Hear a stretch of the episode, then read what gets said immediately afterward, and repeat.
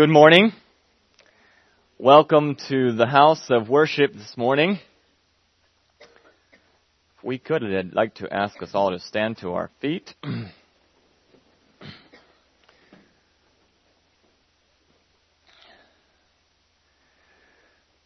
Our God, our Father, we worship you.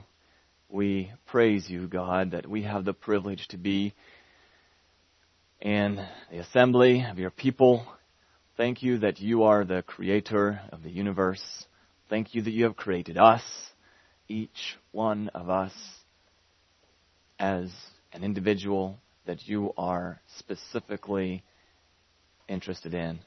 Thank you that you have created us as a group of believers that you're specifically interested in. And you've placed us in a world designed for your glory. Thank you for this privilege to look at your word and to learn and to be uh, stimulated and challenged and changed. Thank you for your spirit that takes those facts, those truths, and transforms us in our inner man and takes us to the next glory to be more like you. Oh God, we give praise to you. You are worthy. We are unworthy of the privilege of praising you. Meet with us today, I pray. God, I pray that you would speak by your Spirit um, through your word, through uh, these human minds and, and, and frail uh, attempts at communication. God, I pray that um, your, your Holy Spirit would come and do that miracle again and communicate with us and meet with us and empower us and instill in us those foundations that we need to fulfill your purpose for us on this planet. May my words be that which your Spirit can use, nothing more, nothing less. In Christ's name, amen. you may be seated.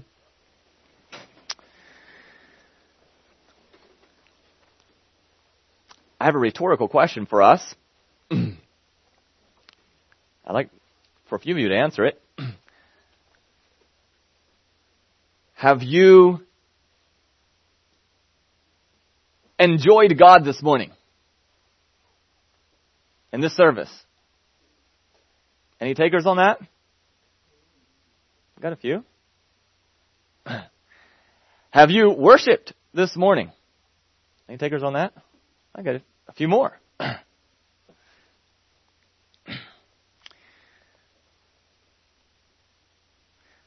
this morning I'd like to look a little bit at the subject of worship.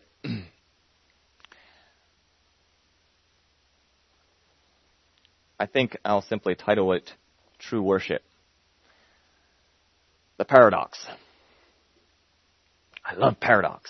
Anyone who's in my discipleship class knows I, I love paradox because uh, it gives us the freedom to do what God's Word does and uh, go beyond maybe just natural reasoning and be okay with things that seem conflicting in the normal natural world and realize that in spiritual realities they do come together, they can come together, and uh, give us some more depth. True worship. I believe that uh, most of us have worshipped this morning. Maybe till we're done, we'll see that what we have done is attempt to worship.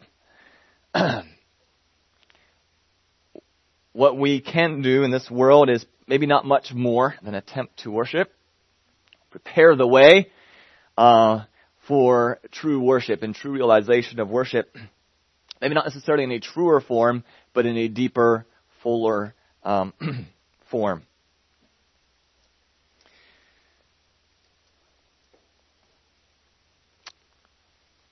I think I'll uh, start with Gospel of John, chapter 4. If you'll turn there with me.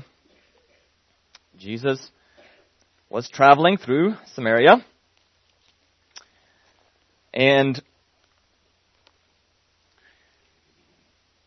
came to a well. We don't have the name of this woman that he met there, so we call her the Samaritan woman at the well. He asked for a drink, and uh, she was shocked because she identified him as a Jew that has no dealings with uh, Samaritans, and um, a conversation ensued. She began to sense that this man has special, maybe supernatural knowledge, and so she began to ask some spiritual questions. Thinking that maybe she can um, settle a long-standing debate and, and get something right here. so she says, Our fathers worshipped in this mountain. We're Gospel of John chapter 4 verse 20. And ye say that in Jerusalem is the place where men ought to worship. Jesus saith unto her, Woman, believe me, the hour cometh when ye shall neither in this mountain nor yet at Jerusalem worship the Father. Ye worship ye know not what. We know what we worship, for salvation is of the Jews. But, but, he's getting to his real heart of the message. The hour cometh and now is. Reminds me of Jesus' theme message of all his teachings. The kingdom of heaven is at hand. I think it goes with it. the, the hour now is when true worshippers shall worship the Father in spirit and in truth. For the Father seeketh such to worship him. True worshippers will worship in spirit and in truth. The Father seeks those kinds of people, those who will be true worshippers, who will worship in spirit and in truth. The Father seeks those kinds of people to worship Him. he continues.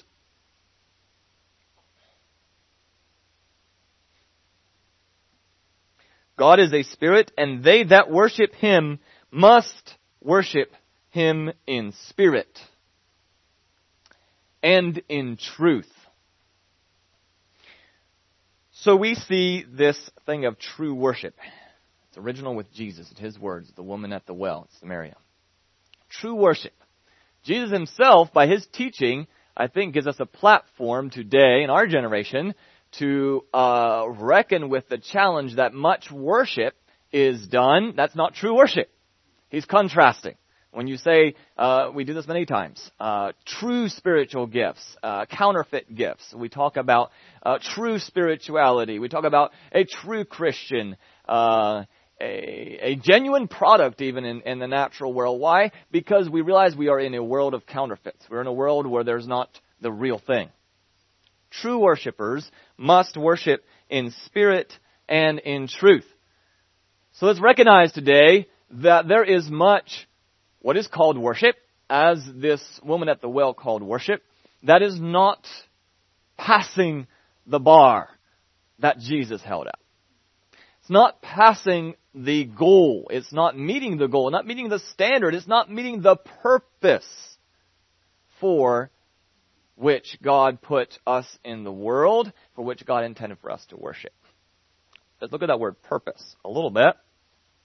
That's what uh, my my burden this morning uh, for all of us more than I think anything else. There's many uh, things we can look at as worship, but my burden this morning is look at that thing of purpose, purpose for our existence, and purpose for what is worship. Maybe even that purpose is what makes it true or not true. Someone help me out. I think uh, most of us could say what is um, the um, the true purpose of man, the, God's ultimate purpose for man. Anybody? To glorify God? Okay. There's other ways of phrasing that. Anyone else? And enjoy Him forever. Thank you. A purpose of man is to glorify God. Can we separate that from enjoyment? Can we separate that from enjoying forever? Let's go to Genesis chapter 1, verse 1.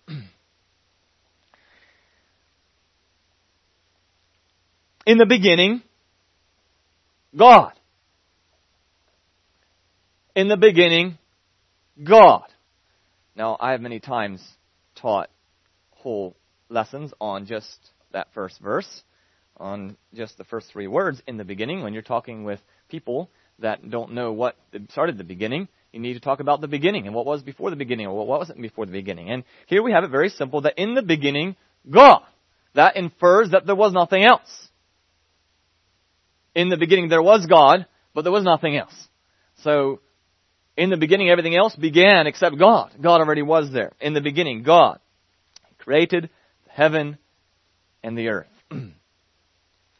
Have you ever enjoyed the heaven and the earth? In that enjoyment, have you ever uh, enjoyed it totally by yourself and were, were complete in that enjoyment by yourself? Let your mind go with me a little bit here. Some people vary. We all vary a lot in our personalities and ways we enjoy things.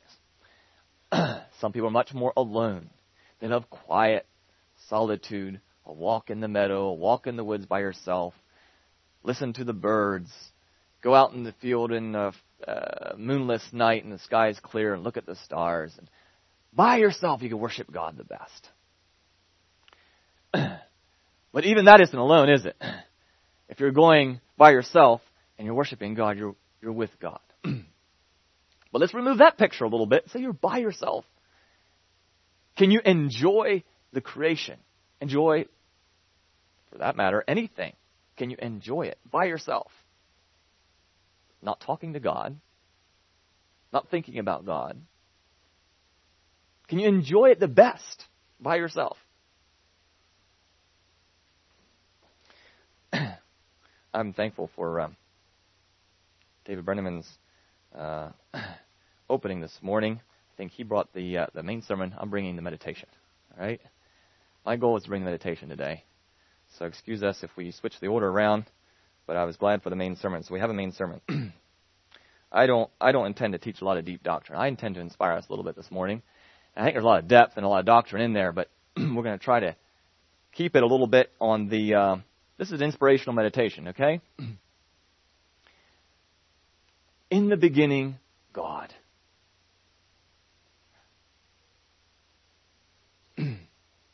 Turn to Exodus 20. Let's look at the beginning of the law. The Ten Commandments. Exodus 20. We will notice um, a, a subject, a matter which the Ten Commandments are actually quite preoccupied with. this commandment to glorify God, to enjoy Him, actually makes up more of the commandments than anything else. the Ten Commandments, as we have it given here at Mount Sinai to Moses and the people of Israel there. In the beginning of, of the, the law is given to the people of Israel. I'm going to just start reading verse 1. God spake all these words, saying, I am the Lord thy God, which have brought thee out of the land of Egypt, out of the house of bondage. Thou shalt have no other gods before me. Thou shalt not make unto thee any graven image or any likeness of anything that is in heaven above, or that is in the earth beneath, or that is in the water under the earth. Thou shalt not bow down thyself to them, nor serve them, for I, the Lord thy God, am a jealous God. God says, Your God's a jealous God, visiting the iniquity of the fathers upon the children unto the third and fourth generation of them that hate me, and shewing mercy unto thousands of them that love me, and keep my commandments. Thou shalt not take the name of the Lord thy God in vain. For the Lord will not hold him guiltless that take, taketh his name in vain. Remember the Sabbath day to keep it holy. Six days shalt thou work and do all thy labor, but the seventh day is the Sabbath of the Lord thy God. In it thou shalt not do any work, thou nor thy son, nor thy daughter, thy manservant, nor thy maidservant, nor thy cattle, nor thy stranger that is within thy gates. For in six days the Lord made heaven and earth, the sea and all that in them is, and rested the seventh day. Wherefore the Lord blessed the Sabbath day and hallowed it. That's what we call the first part of the Ten Commandments, which has to do with our relationship with God. Second part has more to do with our relationships one with another and and um, the harm that we can do one to another when we do not follow these commandments. So,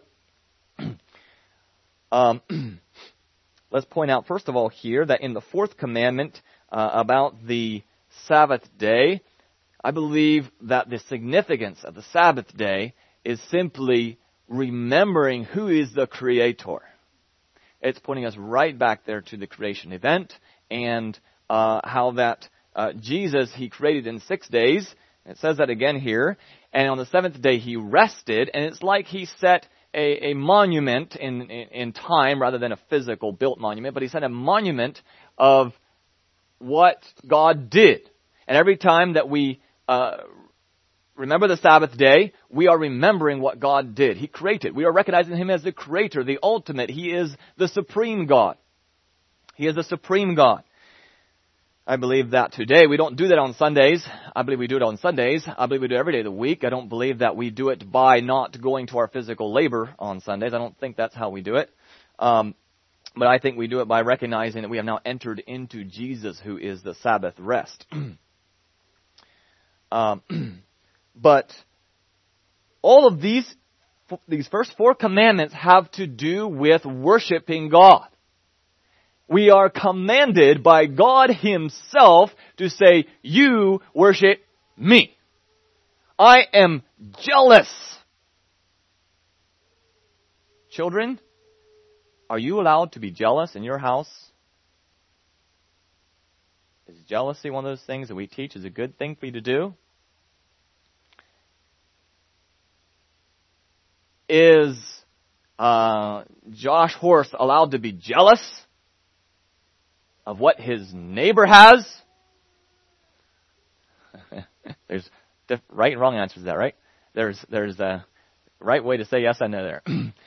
Is uh, am I allowed to be jealous of somebody else? Am I allowed to be jealous of the position of another man? Am I allowed to be jealous of God? What happened to Lucifer when he got jealous? Did that work? He got jealous. He was given the highest position of any created being, it seems, in heaven. But he got jealous of the next one higher, and that was God himself. So if none of us that are created are allowed to be jealous of what someone else has, how can God be jealous? Doesn't God need to show us, demonstrate to us what is pure, what is holy, what is right, what is not sin? Now, if it's sin for us, how can God be jealous and it's not sin for Him? That's a deep question. I'm not going to get close to fully answering that today. But why? Let's try to answer that question today a little bit. Why would God demand that we worship Him? Why would God be so audacious as to demand that we worship Him? And to even be bold enough to say, I'm jealous. We would call the fourth grader as being rather um, obnoxious to state such a thing, even if we can sense it. He won't say it. being jealous. God is, he says very boldly and clearly, he's a jealous God, and he says, you must worship me. Now we have, uh, coming out many, many, countless times, uh, especially through the Psalms, you have David come, you know, telling us to worship God, and uh, for some that might be hard enough to stomach, but for God himself to say, you must worship me.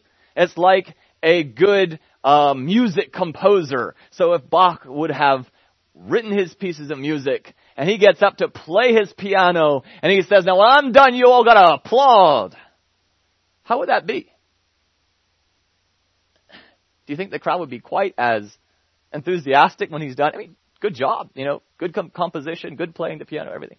Do you think the crowd would be quite as enthusiastic in their applause if he would have commanded of them? I'm jealous of Beethoven, or, you know, you must worship me. Now, I want a standing ovation more than you give to anyone else.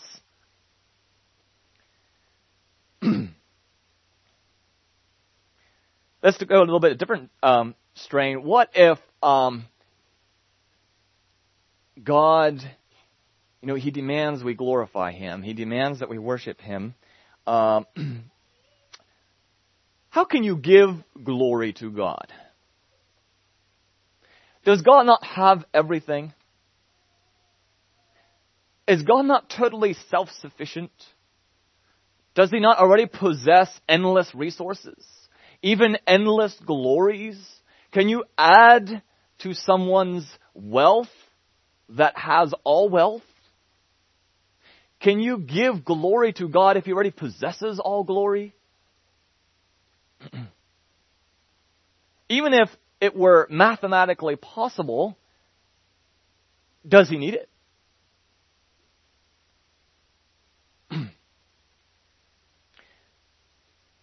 now, we're doing ourselves a disfavor because by that train of thinking, we are relating to God just like you relate laterally to other human beings. And you're beginning to think maybe God is selfish, preoccupied with himself. That question I don't think I can fully answer this morning either. Is God selfish? but I would like to say that if indeed you could say, if indeed you could say that God is selfish, um, we'd like to see this morning a bit of how that God knows the best for you. God knows that by you worshiping Him, that is your way of connecting to the infinite. That is your way of connecting to exhaustless resources. That is your way of true enjoyment. That is your way, that is our only possibility, I would propose, of truly being um, culminating the enjoyment that we have. Turn with me to Psalms.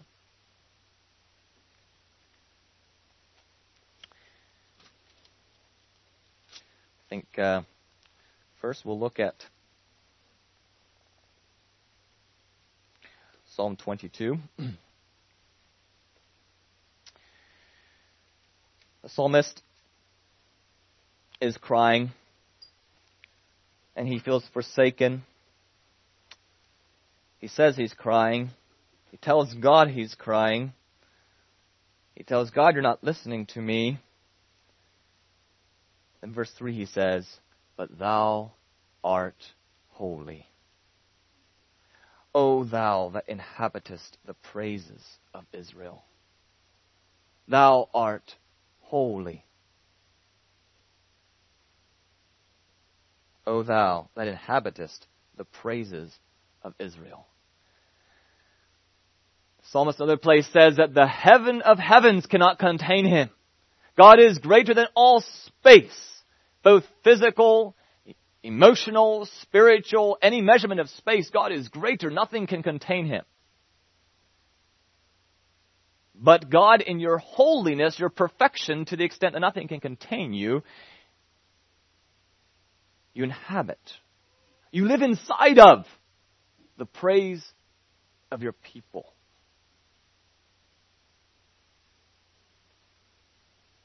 You live inside of the praise of your people. Have you ever knelt down to pray and say, God, I need you. God, I need you to be with me today. God comes. God lives. God dwells. He stays. His presence is in the praise of His people. God answers that prayer by telling you, worship me. Worship me.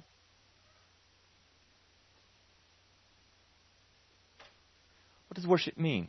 Very simple definition in the Greek. simply means to adore. It simply means to adore. Now, I believe you can begin to adore without verbal, outward uh, communication and expression of what you're adoring. But I don't believe you can culminate that adoration. I don't believe you can take it to its fullest. You can't uh, enjoy or adore that thing that you're adoring without expressing it. It's natural. We do it all the time. Do we not? So you find that new uh, thing in your kitchen that really helps you, whether it's the KitchenAid or uh, that new appliance that works so much better than the one before. And if you're really enjoying it, you'll tell your friends about it. We do. Some of us are more wordy than others, and some of us maybe quicker than others, but what we are human beings that we enjoy that thing, and in fact, we'll share it. Share it with your friends. You take it for a day. Try it out. Don't you like it? We enjoy seeing other people enjoy what we enjoy. We point out its good things. Sunset. You enjoy the sunset. And you'll enjoy that enjoyment more. You will, it will be culminated, it will be uh, perfected by telling someone else about it. And in fact, you'll even say, come look. Look at that rainbow. Isn't it beautiful? And all that is part of the process of enjoying, is it not? It is. God comes. He inhabits the praises of his people. God with us. God being with us is the ultimate of the Christian experience. Is the ultimate of reality. It was the ultimate, all the beauty of the creation of the Garden of Eden. God came. God was there. He walked with them. He fellowshipped with them. They enjoyed him. He enjoyed them in the Garden of Eden. Enjoyment. God has put us on this earth to enjoy him.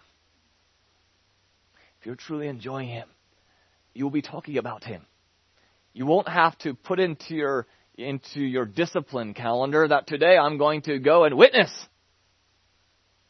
You won't have to put into your discipline schedule that, uh, okay, on Wednesday night I committed that I'm going to spend my 10 minutes in the morning before breakfast and I am going to have my personal quiet time.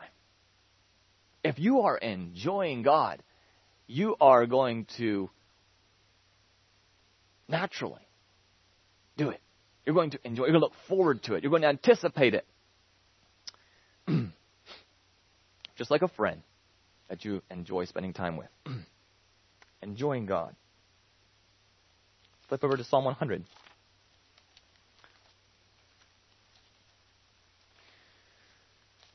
We could say that this thing of enjoying God is at the um,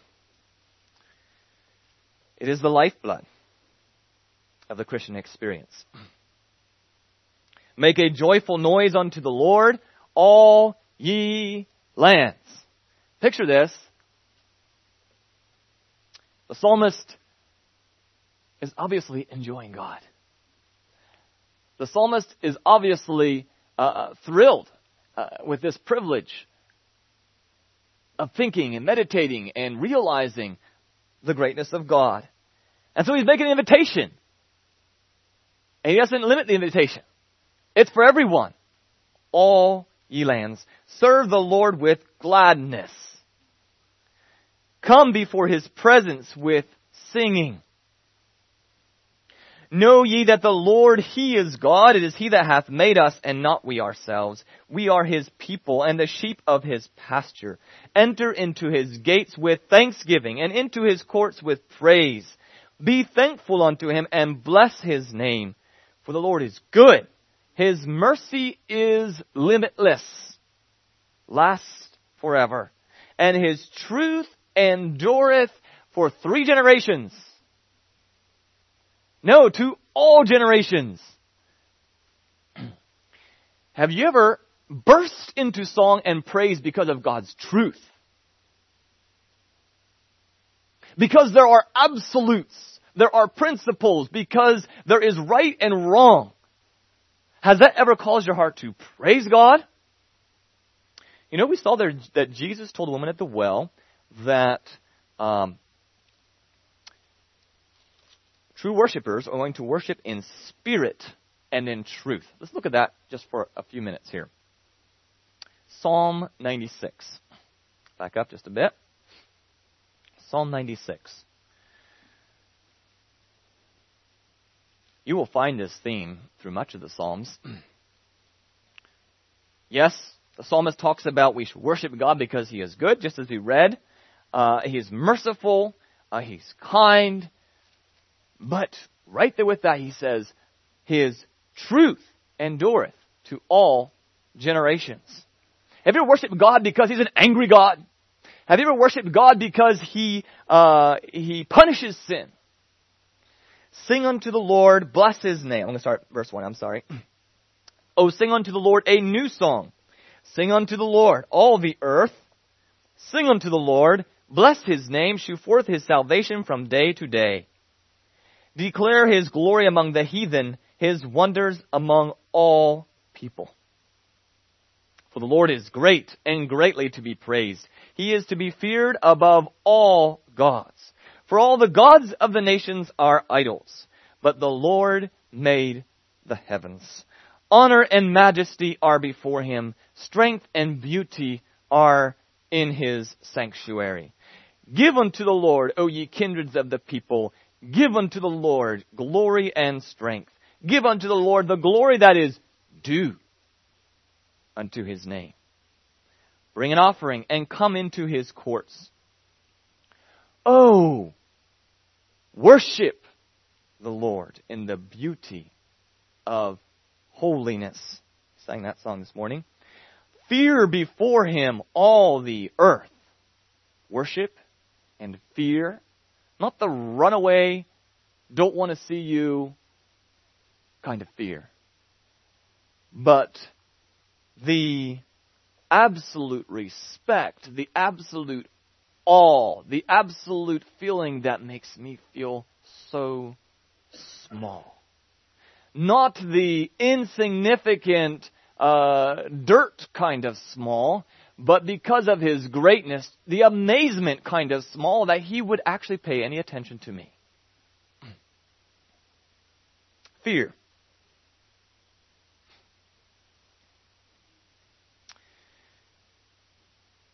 Fear before him, all the earth. Say among the heathen that the Lord reigneth. The world also shall be established, that it shall not be moved. He shall judge the people righteously. Put that in your song. He shall judge the people righteously.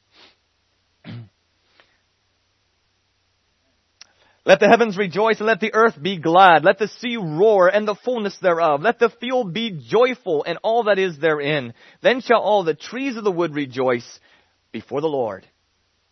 Because he comes. And what's he coming for? This is why we're calling. You know, you walk through the woods, you see God's creation, you see God's attributes, and your heart bursts in praise. But does your heart go this direction as it's bursting into praise? This is what he's doing. People be joyful, trees of the wood rejoice, because God's coming, and God's coming to judge the earth. God is coming as a judge. This is the theme. I dare to venture that the psalmist had a picture of God which was perhaps more new covenant than most of us tend to be.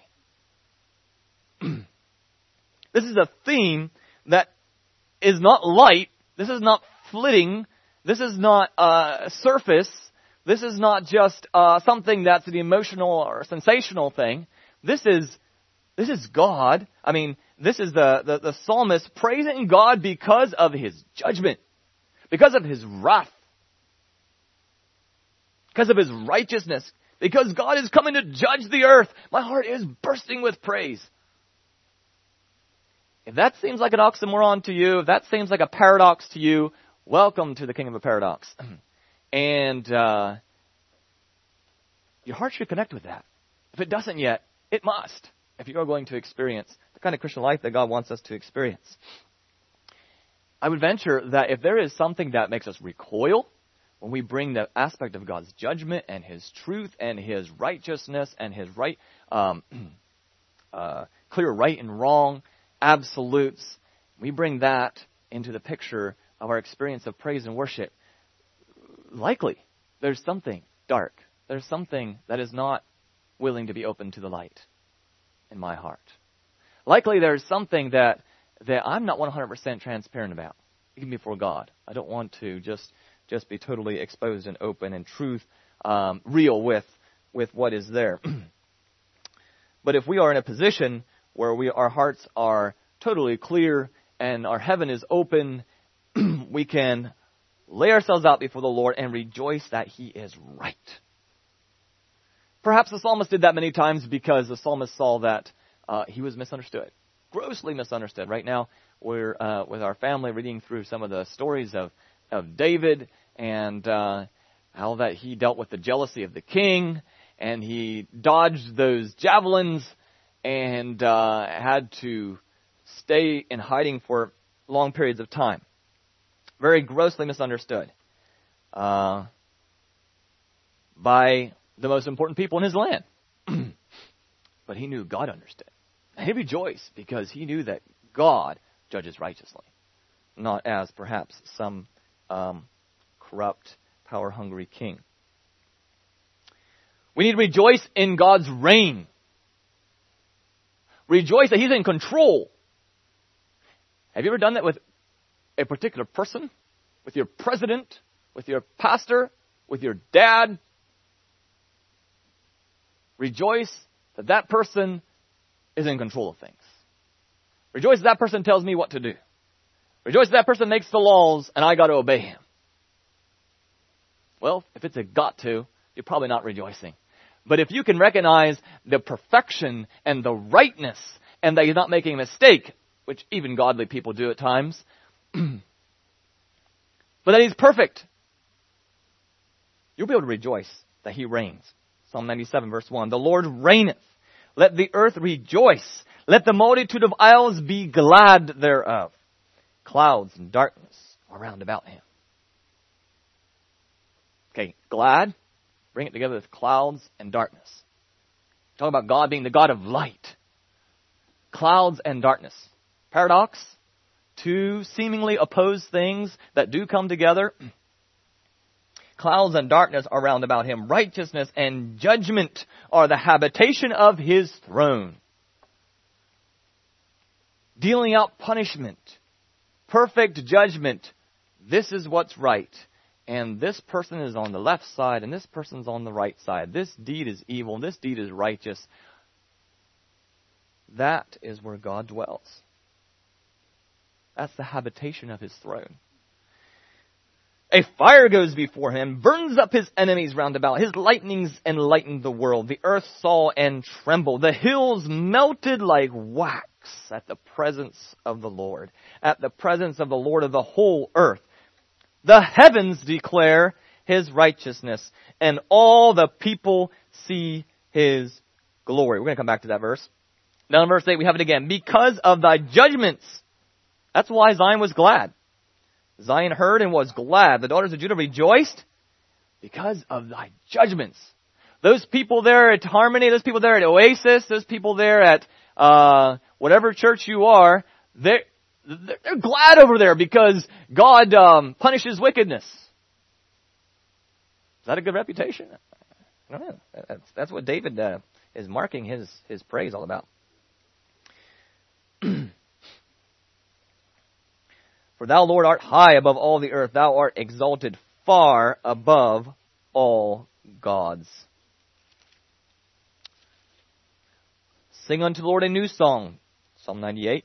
He hath done marvelous things. His right hand and his holy arm hath gotten him the victory. The Lord hath made known his salvation. His righteousness hath he openly shewed in the sight of the heathen. This is, this is the way that evangelism happens. This is the way God expands His kingdom. This is the way God expands His glory for, for all the earth and for the heathen to see. God is uh, openly showing in sight of the heathen His righteousness, His perfection, His inability uh, to, to accept anything that is wrong. Verse 9, let, or verse 8, let the floods clap their hands. He says the sea roar. All that are in the world, the hills be joyful before the Lord. Why? Verse 9, because he comes to judge the earth. With righteousness shall he judge the world and the people with equity. Challenge us this morning. When we think of worship, let's think of truth. Let's think of righteousness. We can bring the thing of spirit. Worshiping God with spirit. Worshiping God in spirit. In the spirit. Which is that part of me that can communicate, even perhaps inaudibly, can communicate with another uh, invisible being, being God. God has the Holy Spirit. He's created us with a Spirit so that we can communicate. We have a connection. We have an, an ability to connect and, and, and communicate and worship in Spirit. Can we bring those together? I do believe there in John chapter 4 that when Jesus told the woman, the woman at the well that those who are true worshipers must worship in spirit and in truth, uh, that word truth can take it two different ways. It's used a lot in both ways. One, uh, that in reality, truly, as an adverb.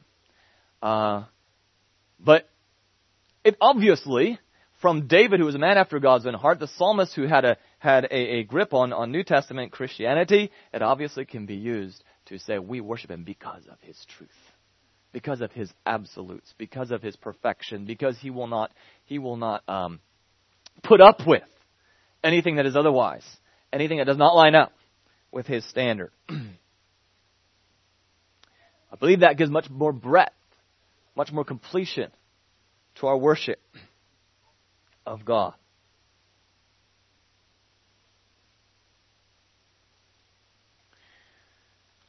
To enjoy God is to meditate on His attributes.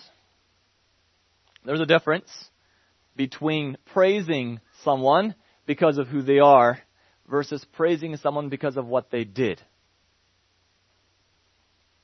Um, let's go to Isaiah chapter 6.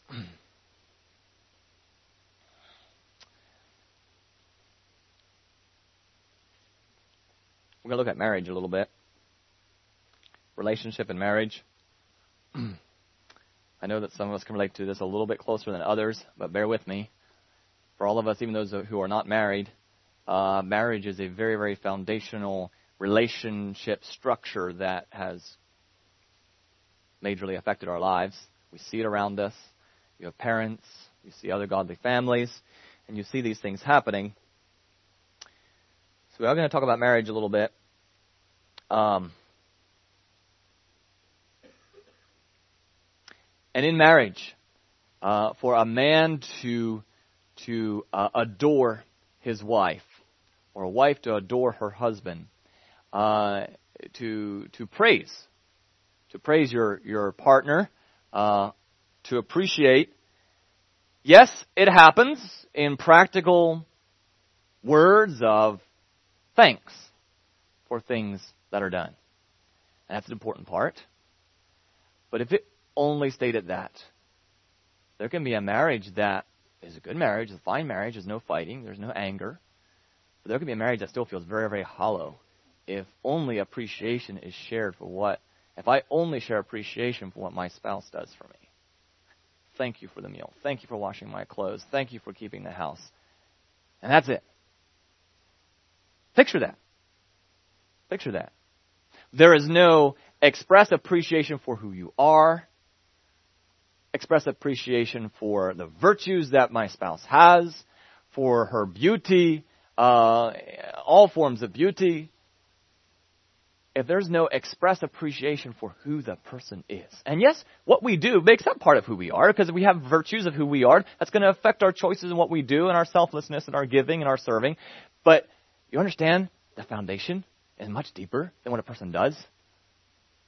And God's acts of what he has done are plenty, are they not? There is, it's already exhaustless. Things you can adore and be amazed at and worship God for what he has done. But, we'll look at that a bit more. But oh, realize how much deeper, how much more fulfilling it is for both the one who gives the adoration and the one who receives the adoration. If you focus on who the person is. The virtues, for God, we say the attributes.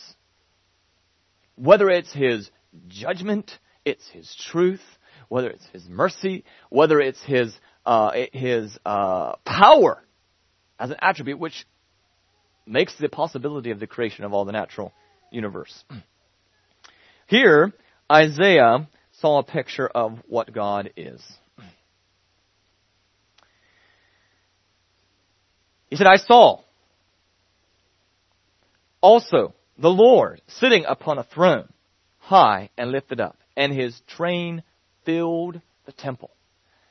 Now, I don't know what, how this happened. I don't know, uh, if he physically saw something or it looked like something physical to his physical eyes. And I'm not sure what it all means by the train, but I think we can at least assume that it was something glorious. It was something beautiful. It was something that was glory. In the physical, uh, a train is, is the extra display, the extra glory, the extra uh, impressiveness. And so he gets this picture. He sees something. Maybe God opens his spiritual eyes and he sees God. He sees God in his throne. He sees that God is high. He sees that he is lifted up.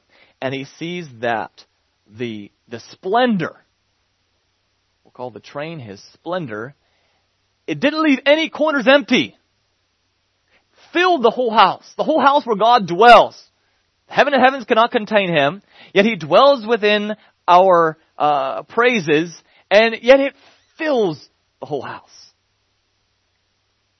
The place, the throne is a picture of God's dwelling, God's judgment, God's, God's reign. And His glory, His splendor fills the whole house. And He hears, again, this expression of adoration, this praise going on.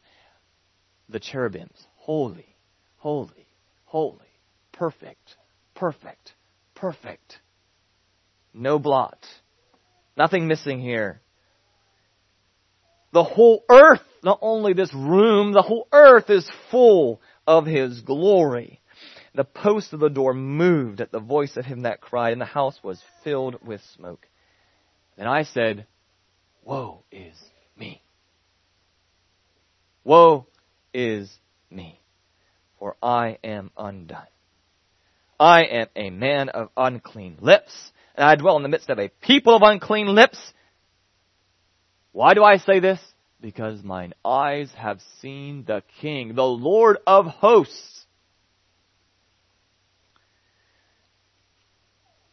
So, it did something for Isaiah. And it will do something for you. That is why. That's the why. Why does God tell us we must worship Him? all those first four commandments have to do with giving him the right place, not pl- replacing it with uh, an image, with a thing, uh, with another person, with any other gods, or even de- um, not using his name properly, giving proper respect and honor, giving proper respect and honor uh, to his place as the creator. All of those things. So why? Why? We get the privilege of experiencing what Isaiah did. When you worship, you can experience the privilege of seeing who you are. When I compare myself with other people, I can easily feel good about myself. I can easily find enough of people. I mean, I, many times, on the streets, witnessing, they're constantly talking about how good they are because of someone else that's worse. I can do that. Any of us can do that. The worst criminal in the jail can find someone like that. Someone else is worse. But when we lift up the standard of perfection and we adore it and we meditate on it, the small corner, small piece of God's limitlessness and His perfection and His splendor and in His greatness in every dimension, when we meditate on it in a small portion, it puts ourselves not in just a different perspective, perspective, but it puts ourselves in the only true, the only correct perspective. And yet God doesn't leave us there. Isaiah said, because of what I saw, I'm undone. Woe to me. I don't have a chance. I don't have a hope.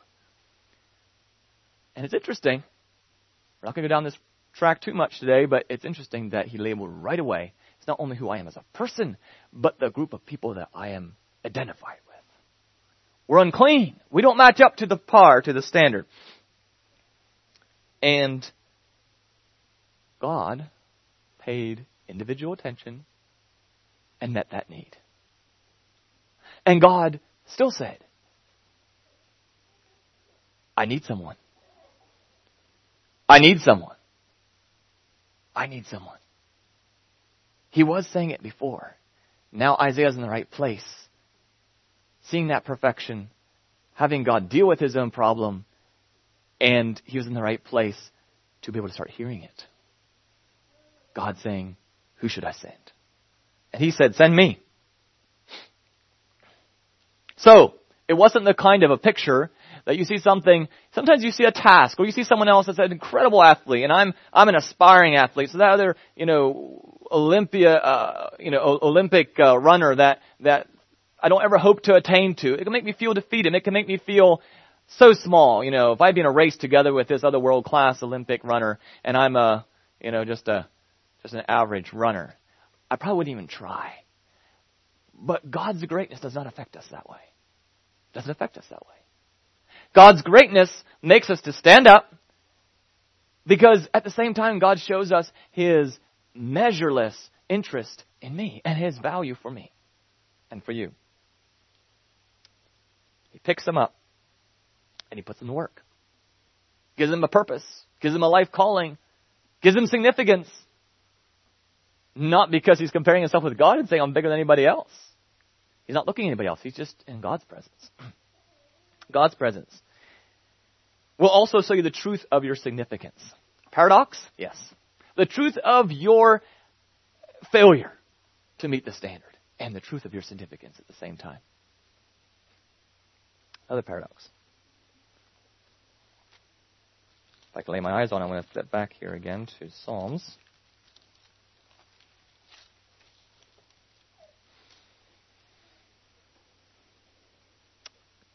Psalm 97, verse 6 The heavens declare his righteousness, all the people see his glory.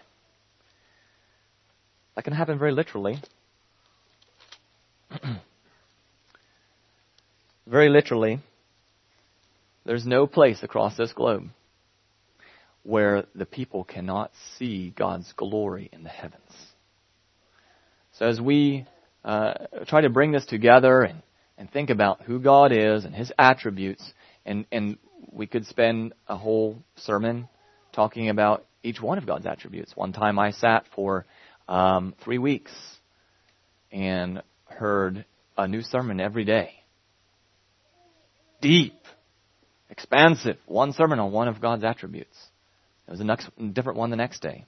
And um, we could do that, but each one of those attributes that we would look at of God we would have to recognize that it's limitless. There is no measuring it. And one of the things that helps us to have that foundation to know that whatever God is, He's measureless in all those aspects, is to look at the heavens. Psalm 8. O Lord, our Lord, how excellent is thy name in all the earth. Who has set thy glory above the heavens? Out of the mouth of babes and sucklings hast thou ordained strength because of thine enemies, that thou mightest still the enemy and the avenger. When I consider thy heavens, the work of thy fingers, the moon and the stars which thou hast ordained, what is man that thou art mindful of him? And the Son of Man that thou visitest him? For thou hast made him even lower than the angels and has crowned him with glory and honor. Wait, paradox. How, what, what's going on here? How, how is this possible? God, you are so great. When I consider the heavens and the, the vast space, the greatness of your power that is shown by that vast space. I just checked this morning. How big is space? How vast is God? You know, I, I think it's the right measurement. It's the right measurement for us to measure everything else about God, everything else that we worship about. And the scientists will tell you, if you ask how big is the universe, ask an astronomer, uh, they will say we don't have a term like that. Rather, they'll correct you and they say we can tell you how big is the observable universe. They have to use that term because of history, because of past experience every single time they have made a new telescope, they see more than they did before. Every time they can observe more, they see further. Happened again recently. And they are saying now that if they look as far as they can this direction, and they look as far as they can that direction, from point A over there to point B over here is 93 billion. No, not, not, not miles. 93 million miles will get you to the sun. 93 billion light years. Traveling at the speed of light, 186,000 miles per second. That's going around our globe, um, what is that, over a dozen times in one second? Maybe about 20, 15 times or so in one second. Circle the globe that many times? I can't even spin my finger that fast. In one second. And you travel at that speed. It will take you eight minutes to get to the sun. It will take you four miles to get to the nearest star. I mean, sorry, four years to get to the nearest star. If you would take our sun, which is one over a million times larger than our earth, and you would take it as a penny, and I would set that penny right down here on the floor, and those in the back couldn't even see it. If you would reduce our sun down to that size, put it here, you would have to travel 350 miles down to the next state at that scale to find the next star. And by the way, if that penny is there, our little Earth, smaller than a pinhead, probably smaller than the smallest dot you can make on your paper, next to that sun. That's our whole Earth. And you only got to the next star can't begin to measure for you. Can't begin. We recently got a book that tries, I mean, all kinds of different explanations and pictures and tries to put into terms, into human terms and measurements and scaling things down. But God is big. And the awesome thing is that every time they, they, they, they, are able to make a bigger telescope, get out there further in space with more clear air so they can see further and they use these space observatories and telescopes and every time they see more. So we can say that it's limitless. And we can only be awed and amazed at God's greatness in, in physical space. We can only be awed at God's greatness, His size, by the amount that we know. We know a lot about science compared to many a villager that I've spoken with. And I try, I just begin to try to explain to them. And they're dumbfounded. But the more you know, the more you built your intellect, the more you know science, the more you have to work with, the more you understand, and the more you can praise God with that understanding. But still, all of us have an immeasurable, small amount of understanding of the physical size of our universe. It's limitless. God knows them all by name. So, according to God, it's not limitless. he knows all the stars by name. I describe that to remind us again of God's size. And from the scriptures, I believe it's right to state that God's perfection, His truth, is according to that scale. God's holiness is according to that scale. God's beauty, God's light. Can you measure light? What is absolute light? Is there something like absolute light? I didn't check it. If there is, you know, scientists have measurements for absolute uh, zero, I believe they call it, the absolute coldest that they've been able, ever, ever able to produce or to, to, to, to measure. Cold is the absence of heat. All right. Okay, absolutely no heat. Well, how far away you have to get from other stars to say you have absolutely no heat? Right now we have heat because we're we're 93 million miles away from the the, the biggest nearest uh, heat source. um, so cold is the absence of heat. So how many degrees below zero is that? Okay. Okay. All right. So, so what is absolute light? You know, God, God is limitless in in everything. He's limitless in His mercy. He's limitless in His value of me as a person. He's limitless in uh, what he, um, every single attribute. God is limitless. His plan is perfect. So, what does that do for me?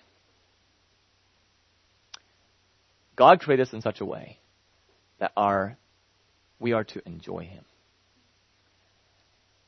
And enjoying God puts us in the most perfect place that we can be. And you cannot perfect that enjoyment without expressing it. I know that the very best thing for me is to express that praise to God, alone in my closet, to my family, to those I'm responsible for, expressing my praise, my enjoyment of God. If I'm truly enjoying God, again, let's make the comparison again. That sunset, you're truly enjoying it. You're enjoying the, you're going up a mountain road and, and you make a bend and all of a sudden there opens up a beautiful mountain valley below you and you just gasp and the other person in the car treats it like it's a tin can beside the road. Does that connect with, can you connect with that kind of person? There's a disconnect there. There's a problem, right? Yeah. You're going to have a desire to help that person to see the, the beauty. Open their eyes, you know, describe it, uh, get them to enjoy it with you. And that fulfills something as far as um, you enjoying it. And so it is. We are in a world full of people looking at God's creation like a tin can beside the road looking at God's great, great salvation like a tin can beside the road. And our minds and our understanding has been open to the beauty and the glory and the vastness of God's universe. I'm speaking a bit uh, metaphorically here. There is beauties of God's attributes no one ever been educated about. They never went to school. They didn't know that, that this, they thought the stars, you know, our sun is just a few miles out there somewhere. And I've talked with people like this. You get a little bit of ed- education, and it's amazing what happens. And uh, so it is spiritually. That's called evangelism. You know, do you understand the spontaneity of that? Do you understand the natural uh, drive of that? That's why the psalmist constantly uses the words, all the earth, all the people, all the peoples, praise him. Because just like that enjoyment is perfected by me sharing it with one other person and helping that person to understand and to also enjoy and praise and be in awe of the beauty that I am seeing in God's great salvation. That's magnified again when the third person in the back seat sees the beautiful mountain valley too. And it's magnified when we come together and there's, there's a hundred people here and we all see that beauty. And we are enjoying it together. And so, the natural thing for us of, of, as of God's people is to have the yearning that every person in the world would be like that. So we started at Genesis. Let's go to Revelations.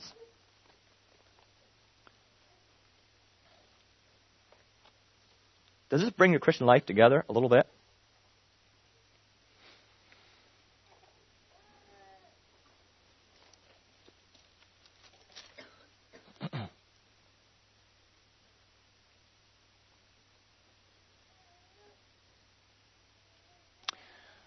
Revelations chapter 5, verse 11, And I beheld and I heard the voice of many angels round about the throne and the beasts and the elders, and the number of them was 10,000 times 10,000 and thousands of thousands, saying with a loud voice, Worthy is the Lamb that was slain to receive power and riches and wisdom and strength and honor and glory and blessing.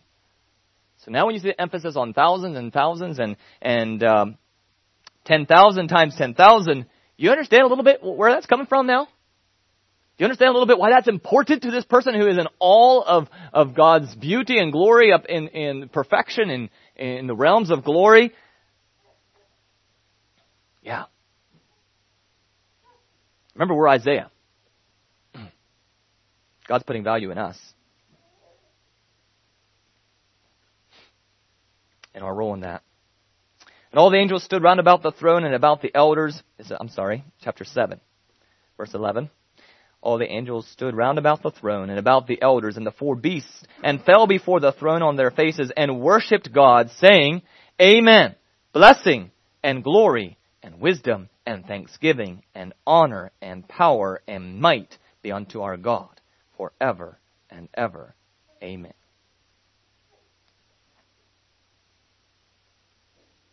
Verse 17. We give thee thanks, O Lord God Almighty, which art and wast and art to come, because thou hast taken to thee thy great power. Because you have taken to yourself your great power. Beautiful. And you have reigned. This group of thousands and ten thousands times ten thousands, there's going to be at least some from every kindred, tribe, every language, every dialect, every culture. Multiplying the glory in that kind of diversity. Let's um, take seriously the principle that enjoyment is perfected when expressed.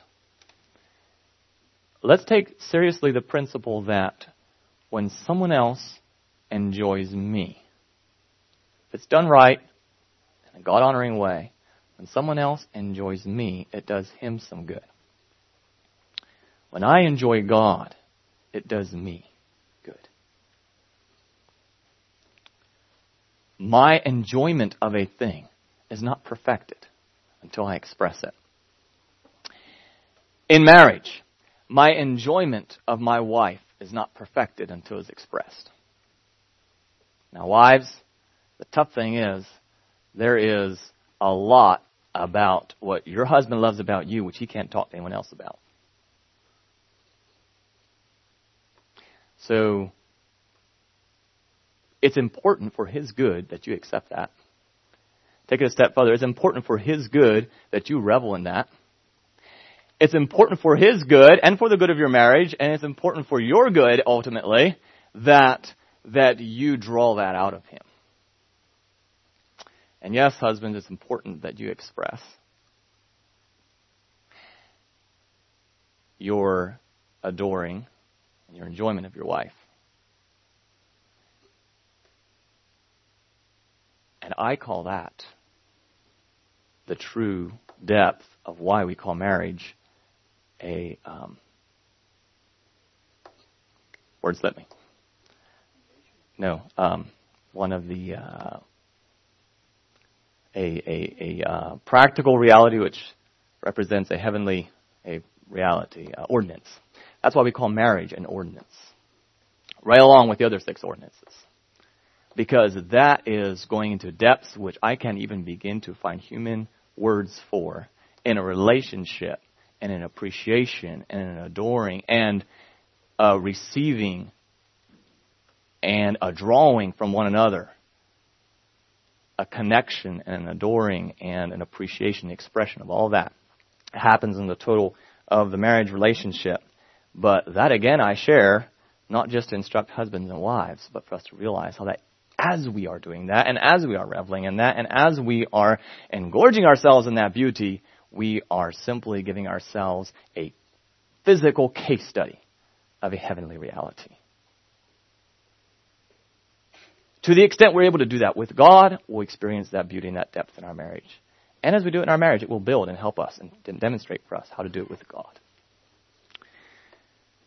May God help us to worship with true worship. May God bless you all.